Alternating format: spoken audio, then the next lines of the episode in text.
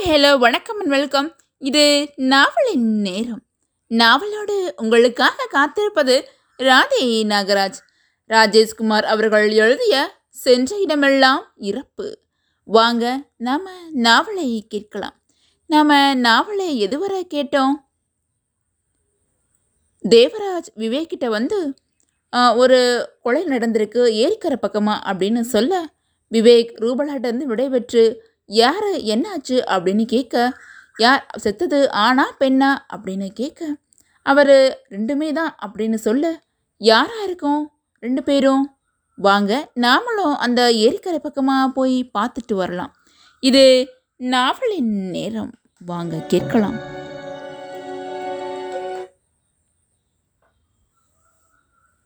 கொலை செய்யப்பட்டது ஆனா பெண்ணா? ரெண்டும். விவேக் லேசாய் திடுக்கிட்டான். யூ மீன் ஒரு கப்புள் சார் மரணம் எப்படி? துப்பாக்கியால் யாரோ சுட்டிருக்காங்க ரெண்டு பேருமே ஸ்தல மரணம். சித்தவங்க யார்? எந்த ஊருங்கிறத கண்டுபிடிச்சிட்டிங்களா? நாட் எட் சார் இனிமே தான் விசாரணை ஆரம்பிக்கணும். நீங்கள் சீன் ஆஃப் கிரைம் பார்த்துட்டிங்கன்னா பாடிகளை மாற்றுவழிக்கு கொண்டு போயிடலாம். ஜீப் வீறிட்டு ஏரிக்கரையை இறங்கிய போது வேடிக்கை பார்க்க கூட கும்பல் இல்லாமல் அந்த இரண்டு உடல்களும் ஒரு மரத்துக்கு கீழே தெரிந்தன. கான்ஸ்டபிள்கள் அரை வளையம் போட்டு நின்றிருந்தார்கள். விவேக் ஜீப்பினின்றும் குதித்து ஸ்பாட்டை நெருங்கினான். இரத்த சகதியில் மல்லாந்து விழுந்து உயிரை விட்டிருந்த இரண்டு பேர்களின் மேல் பார்வை பட்டபோது நெஞ்சின் மையத்தில் ஒரு சின்ன அதிர்வு. இன்ஸ்பெக்டரிடம் திரும்பினான். தேவராஜ்! சார்? என் பேர் கதிர்வேல். ரெண்டு நாளைக்கு முன்னாடி தான் நான் இப்போது தங்கியிருக்கிற லாட்ஜுக்கு வந்து என்னோடய ரூமுக்கு பக்கத்தில் இந்த பெண்ணோட தங்கியிருந்தவன். மேற்கொண்டு விவரம் வேணும்னா இவன் தங்கியிருந்த ரூமை தான் கிளறி பார்க்கணும். கழுத்தில் தாள் இருக்குது சார். இந்த பொண்ணு அவனோட ஒய்ஃபாக தான் இருக்கணும். இந்த கொலைகளை பற்றி தகவல் கொடுத்தது யார்? நேரில் யாரும் வந்து சொல்லலை சார். பெண்ண? ஒரு டெலிஃபோன் கால் வந்தது. ஏரிக்கரை பக்கமாக ரெண்டு பேர் செத்து கிடக்குறாங்க. போய் பாருங்க அப்படின்னு ஒரே ஒரு வரி தான் பேசினாங்க. உடனே ரிசீவரை வச்சுட்டாங்க. ஆண் குரல்? ஆமாம் விவேக் கதிர்வேலைக்கு பக்கத்தில் வந்து குனிந்தான். தோட்டாக்கள் குரல் வளையை பெய்த்து போட்டு இருந்தன. பக்கத்தில் செல்வா. மார்பில் ஒரு இரத்த குளமே வெட்டப்பட்டு இருந்தன. பேண்ட் ஷர்ட் பாக்கெட் எல்லாம் செக் பண்ணீங்களா தேவராஜ்? பார்த்துட்டோம் சார் கேஸுக்கு உபயோகப்படுற மாதிரி ஏதாவது? ஒன்றும் இல்லை சார் ஒரு சிகரெட் பாக்கெட் லைட்டு மூணு நூறு ரூபா நோட்டு கொஞ்சம் சில்லறை ஒரு கச்சீஃப் அவ்வளோதான் பொண்ணுக்கிட்ட எதுவும் கிடைக்கல. விவேக் எழுந்தான். பாடிகளை மாற்றுவரைக்கு அனுப்பிடுங்க தேவராஜ். உண்மையாகவே இவங்க யாருங்கிறத தெரிஞ்சுக்கணும்னா தங்கியிருக்கிற ரூமை கிளறி பார்த்தா தான் முடியும். அம்மா? அழுத்தமாய் குரல் கேட்டதும் திடுமென்று சுதாரிப்புக்கு வந்தாள் ரசிகா. பக்கத்து மேஜையிலிருந்து டெலிஃபோன் கதறிக்கொண்டு இருந்தது. வேலைக்காரி ராஜம்மா தள்ளி நின்றிருந்தார். ரொம்ப நேரமா ஃபோன் அடிக்குதுமா? கை நீட்டி ரிசீவரை எடுத்தாள் ரசிகா. ஹலோ ரசிகா நான் மனோகர் பேசுகிறேன் என்னண்ணா? நான் நான் இப்போது பம்பாயிலேருந்து பேசிகிட்டு இருக்கேம்மா. பம்பாயா? பம்பாய்க்கு எதுக்கு போனேன் நான் பம்பாய்க்கு வந்து ரெண்டு நாள் ஆச்சு ரசிகா. சசிதரன் ஒரு ஏர் கிளாஸில் போயிட்டான்ப்பா. பாடி அடையாளம் கட்டுறதுக்காக வந்தேன். ரசிகா அதிர்ந்தாள். அண்ணா நீ என்ன சொல்கிற சசி அண்ணன் ஏர் கிளாஸில் செத்துட்டாரா? எப்போ? ரெண்டு நாளைக்கு முன்னாடி நியூஸ் வந்தது ஏற்கனவே. பெரியப்பா செத்த துக்கத்தில் இருக்கிற நீ இந்த அதிர்ச்சியான செய்தியை தாங்கிக்க மாட்டேங்கிற காரணத்தினால தான் சொல்லலை. ஃப்ளைட்டில் பயணம் பண்ணின அத்தனை பேரும் செத்துட்டாங்க. பாடிகளை அடையாளம் கண்டுபிடிக்க ரொம்பவும் சிரமமாக இருக்கு. நானும் பம்பாய்க்கு வரட்டுமாண்ணா ரசிகா விம்மிக்கொண்டே கேட்டாள். வேண்டாம்மா நீ இங்கே வர்றதுனால எந்த பிரயோஜனமும் இல்லை. இன்றைக்கும் சில பாடிகளை சேகரிச்சுட்டு வந்தாங்க. இதில் சசிதரனோட பாடியை அடையாளம் காட்டி மெட்ராஸ்க்கு கொண்டு வர ஏற்பாடு பண்ணுறேன் பாடி ரொம்ப மோசமான நிலையில் இருந்தால் இங்கேயே தகனம் பண்ணிடலான்னு இருக்கேன். அண்ணா.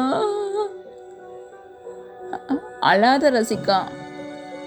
என்னால் பெரியப்பாவோட இழப்பை கூட தாங்கிக்க முடிஞ்சு ஆனால் சசி அண்ணனோட இழப்பை தாங்கிக்க முடியாத போல இருக்கு. ரசி மனோகர் பேசிக்கொண்டிருக்கும் போதே ரசிகா கையில் ரிசீவரோடு ஒரு பக்கமாய் சாய்ந்து ஒரு சின்ன மயக்கத்திற்கு போனாள். வேலைக்கார பெண் ஓடி வந்து தாங்கி பிடித்தாள். ரிசீவரில் குரல் கொடுத்தார். ஐயா அம்மா மயக்கம் போயிட்டாங்க. மனோகர் பதிலுக்கு கத்தினா டாக்டருக்கு ஃபோன் பண்ணு ராஜம்மா. விவேக்கும் இன்ஸ்பெக்டர் தேவராஜும் லாட் வாஜலில் ஜீப்பை நிறுத்திவிட்டு உள்ளே நுழைந்த ரிசப்ஷன் இளைஞனிடம் போனார்கள். விவேக் கேட்டான் ரூம் நம்பர் ஃபார்ட்டி ஒனில் தங்கியிருந்தவங்க வெளியே போகும்போது சாவியை கொடுத்துட்டு போனாங்களா? ஆமாம் சார் எப்போ போனாங்க? மத்தியானம் ரெண்டு மணி இருக்கும். சரி சாவியை கொடுங்க. கவுண்டர் இளைஞன் நெற்றி சுருக்கினான் அவங்க ரூம் சாவி உங்களுக்கு எதுக்கு சார் அவங்க ரெண்டு பேரும் ஏரிக்கிற பக்கமாக கொலை செய்யப்பட்டிருக்காங்க. அவங்க யார் எந்த ஊருங்கிறத விவரம் வேணும். முதல்ல அந்த லெஜர் எடுங்க பார்க்கலாம். இது கொலை விவகாரம் என்று தெரிந்ததுமே வியர்வையில் நனைந்து கொண்டே ரிசப்ஷனிஸ்ட் இளைஞன் லெஜரை எடுத்து நீட்டினார். விவேக் லெஜரை புரட்டி நாற்பத்தி ஒன்றாம் எண்ணுக்கு நேரே இருந்த அட்ரஸை படித்தான். கதிர்வேல் செல்வா முதல் குறுக்கு தெரு கோட்டூர்புரம் சென்னை. தேவராஜ் சார் இந்த அட்ரஸை நோட் பண்ணிக்கோங்க. இன்ஸ்பெக்டர் தேவராஜ் அட்ரஸை தன் டைரியில் குறித்து கொண்டதும் விவேக் ரிசப்ஷனிஸ்ட் இளைஞனிடம் கதிர்வேல் தங்கியிருந்த அறையின் சாவியை வாங்கிக் கொண்டு மாடிப்படிகளில் உயர்ந்தான். இருவரும் நாற்பத்தி ஒன்னாம் நம்பர் அறைக்கு முன் நின்றார்கள். ரூபலா பக்கத்து அறை கதவை திறந்து கொண்டு எட்டி பார்க்க விவேக் புன்னகைத்தான். இந்த ரூமில் தங்கியிருந்தவங்க தான் கொலை செய்யப்பட்டிருக்காங்க. ரூபலா ஆச்சரியப்பட்டு கொண்டிருக்கும் போதே கதவில் தொங்கிய பூட்டுக்கு சாவி விடை கொடுக்க தேவராஜ் கதவை விரிய திறந்தார். விவேக் உள்ளே நுழைந்தான். நுழையும் போதே பார்வை மேஜையின் மீது தாவ வியந்தான். ஒரு கண்ணாடி டம்ளர் பேப்பர் வெயிட்டாக மாறி நான்காய் மடிக்கப்பட்ட ஒரு கடிதத்தை அடைகாத்து கொண்டு இருந்தது. விவேக் அந்த கடிதத்தை எடுத்து பிரித்தான். ஒரு நீளமான வெள்ளைத்தாளில் பக்கம் முழுக்க அவசர அவசரமாய் எழுதப்பட்ட வரிகள். இந்த ஊரின் இன்ஸ்பெக்டர் அவர்களுக்கு செல்வா என்னும் செல்வராணி எழுதி கொண்டது. இந்த கடிதத்தை நீங்கள் படிக்கும்போது நானும் என் கணவரும் இந்த கொடைக்கானலில் ஏதாவது ஒரு இடத்தில் பிணங்களாக கிடப்போம். அதாவது என் கணவரை சுட்டு கொன்றுவிட்டு நானும் தற்கொலை செய்து கொண்டிருப்பேன். இந்த கொலைக்கும் தற்கொலைக்கும் என்ன காரணம் என்பதை விளக்கவே இந்த கடிதம். அப்பா அம்மாவை இழந்து அனாதையாக இருந்த நான் கதிர்வேலை காதலித்து கல்யாணம் செய்து கொண்டேன். காதலிக்கும் போது நல்லவராக பரிமாணம் காட்டிய கதிர்வேல் கல்யாணத்துக்கு பிறகு தன் சுயரூபத்தை காட்டினார். திருட்டுதான் அவருடைய தொழில் என்று அறிந்தபோது எனக்கு அதிர்ச்சியாக இருந்தது. என்னையும் திருட்டு தொழிலில் ஈடுபடும்படி மிரட்டினார். நான் மறுத்தபோது விபச்சாரம் சொன்ன சொன்னார். பின்னதற்கு முன்னதே மேல் என்று நினைத்து நானும் கும்பல் அதிகமாக இருக்கும் விசேஷ நாட்களில் கோயிலுக்கு சென்ற பெண்களின் நகைகளை திருட ஆரம்பித்தேன். போலீஸ் கையில் பிடிபட்டு விடுவோம் என்கிற நிலைமை வந்தபோது கதிர்வே தொழிலை நிறுத்தினார். அவருடைய நண்பர் மனோகரிடம் வேலை கேட்கப் போனார். மனோகரின் முழு விலாசத்தை கீழே கொடுத்துள்ளேன். வேலை போன என் கணவருக்கு மனோகர் கொடுத்த வேலை ஒரு பெண்ணை கொலை செய்வது. அந்த பெண் வேறு யாருமில்லை. மனோகரின் தங்கை ரசிகா. இதே கொடைக்கானலில் லேக் வியூ ரோட்டில் பதினைந்தாம் எண்ணுள்ள அவருடைய கெஸ்ட் ஹவுஸில் தான் தங்கியிருக்கிறாள். பெரியப்பாவின் ஏராளமான சொத்தில் அவளுக்கு எந்தவித பங்கும் கிடைத்துவிடக்கூடாது என்பதுதான் கொலைக்கான காரணம். இந்த கொலைக்காக என் கணவருக்கு பேசப்பட்ட சம்பளம் ஐந்து லட்சம் ரூபாய். கொடைக்கானலுக்கு நானும் என் கணவரும் வந்த பின்தான் எனக்கு இந்த விஷயம் தெரிந்தது. ஒரு அப்பாவி பெண் கொலை செய்யப்படுவதில் எனக்கு விருப்பமில்லை. வேண்டாம் என்று என் கணவரிடம் சொல்லி பார்த்தேன் அவர் கேட்கவில்லை. கடைசியில் ஒரு முடிவுக்கு வந்தேன். என் கணவரை கொன்றுவிட்டு நானும் தற்கொலை செய்து கொள்வதுதான் அந்த முடிவு. இந்த கடிதத்தை நேற்று ராத்திரி என் கணவர் குடித்துவிட்டு மயக்கமாய படுத்து கிடந்தபோது எழுதினேன். எங்கள் இறப்பை பற்றி எந்த விசாரணையையும் மேற்கொள்ளாதீர்கள். அந்த பாவி மனோகரிடமிருந்து ரசிகாவை காப்பாற்றுங்கள். இப்படிக்கு செல்வம் கீழே மனோகரின் விலாசம் தெளிவாய் எழுதப்பட்டு இருந்தது.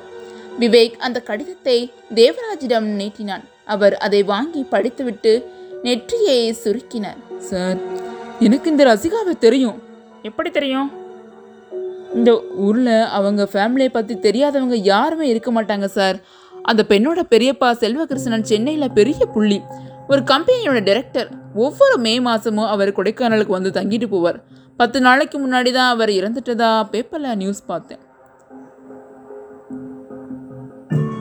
லெட்டரில் மென்ஷன் பண்ணியிருக்கிறா மனோகரா உங்களுக்கு தெரியுமா தேவராஜ்? தெரியும் சார். மனோகரோட பிரதர் சசிதரனையும் எனக்கு தெரியும். ரெண்டு பேருமே செல்வகிருஷ்ணனோட தம்பி பசங்க. விவேக் அந்த அறையை சுற்றி பார்த்தான். சூட்கேஸில் துணிமணிகள் செல்ஃபில் காலியான ஒரு விஸ்கி பாட்டில் இதை தவிர அறையில் வேறு எந்த பொருளுமே இல்லை. தேவராஜ் விவேக்கின் முதுகுக்கு பின்னால் இருந்தபடி சொன்னார். கேஸ் கிளியராக இருக்குது சார் செல்வா தன் புருஷனை சுட்டுட்டு தன்னையும் சுட்டுக்கிட்டா. மர்டர் அண்ட் சூசைட் விவேக் சிரித்தபடி திரும்பினான் தேவராஜ் உங்ககிட்ட ஒரு சின்ன கேள்வி. என்ன சார் இந்த லெட்டர் படி செல்வா கதிர்வேலை சுட்டு கொண்டுட்டு தன்னையும் சுட்டுக்கிட்டா அப்படித்தானே? ஆமாம் சுடுறதுக்காக செல்வா ஏதாவது ஒரு பிஸ்தலை உபயோகப்படுத்தியிருக்கணும். ஆமாம் அந்த பிஸ்தல் எங்கே? செல்வா தன்னைத்தானே சுட்டுக்கிட்டு செத்திருந்தா பிஸ்தல் டெட் பாடிக்கு பக்கத்தில் தானே இருந்திருக்கணும். தேவராஜ் திடுக்கிட்டு போய் விழுத்தார் ஆமாம் அந்த பிஸ்தல் எங்கே போயிருக்கோம்? தொடர்ந்து கேளுங்க இது நாவலின் நேரம். நாவலை சொல்ல நான் காத்திருக்கிறேன் தொடர்ந்து தவறாமல் கேளுங்கள். நன்றி வணக்கம்.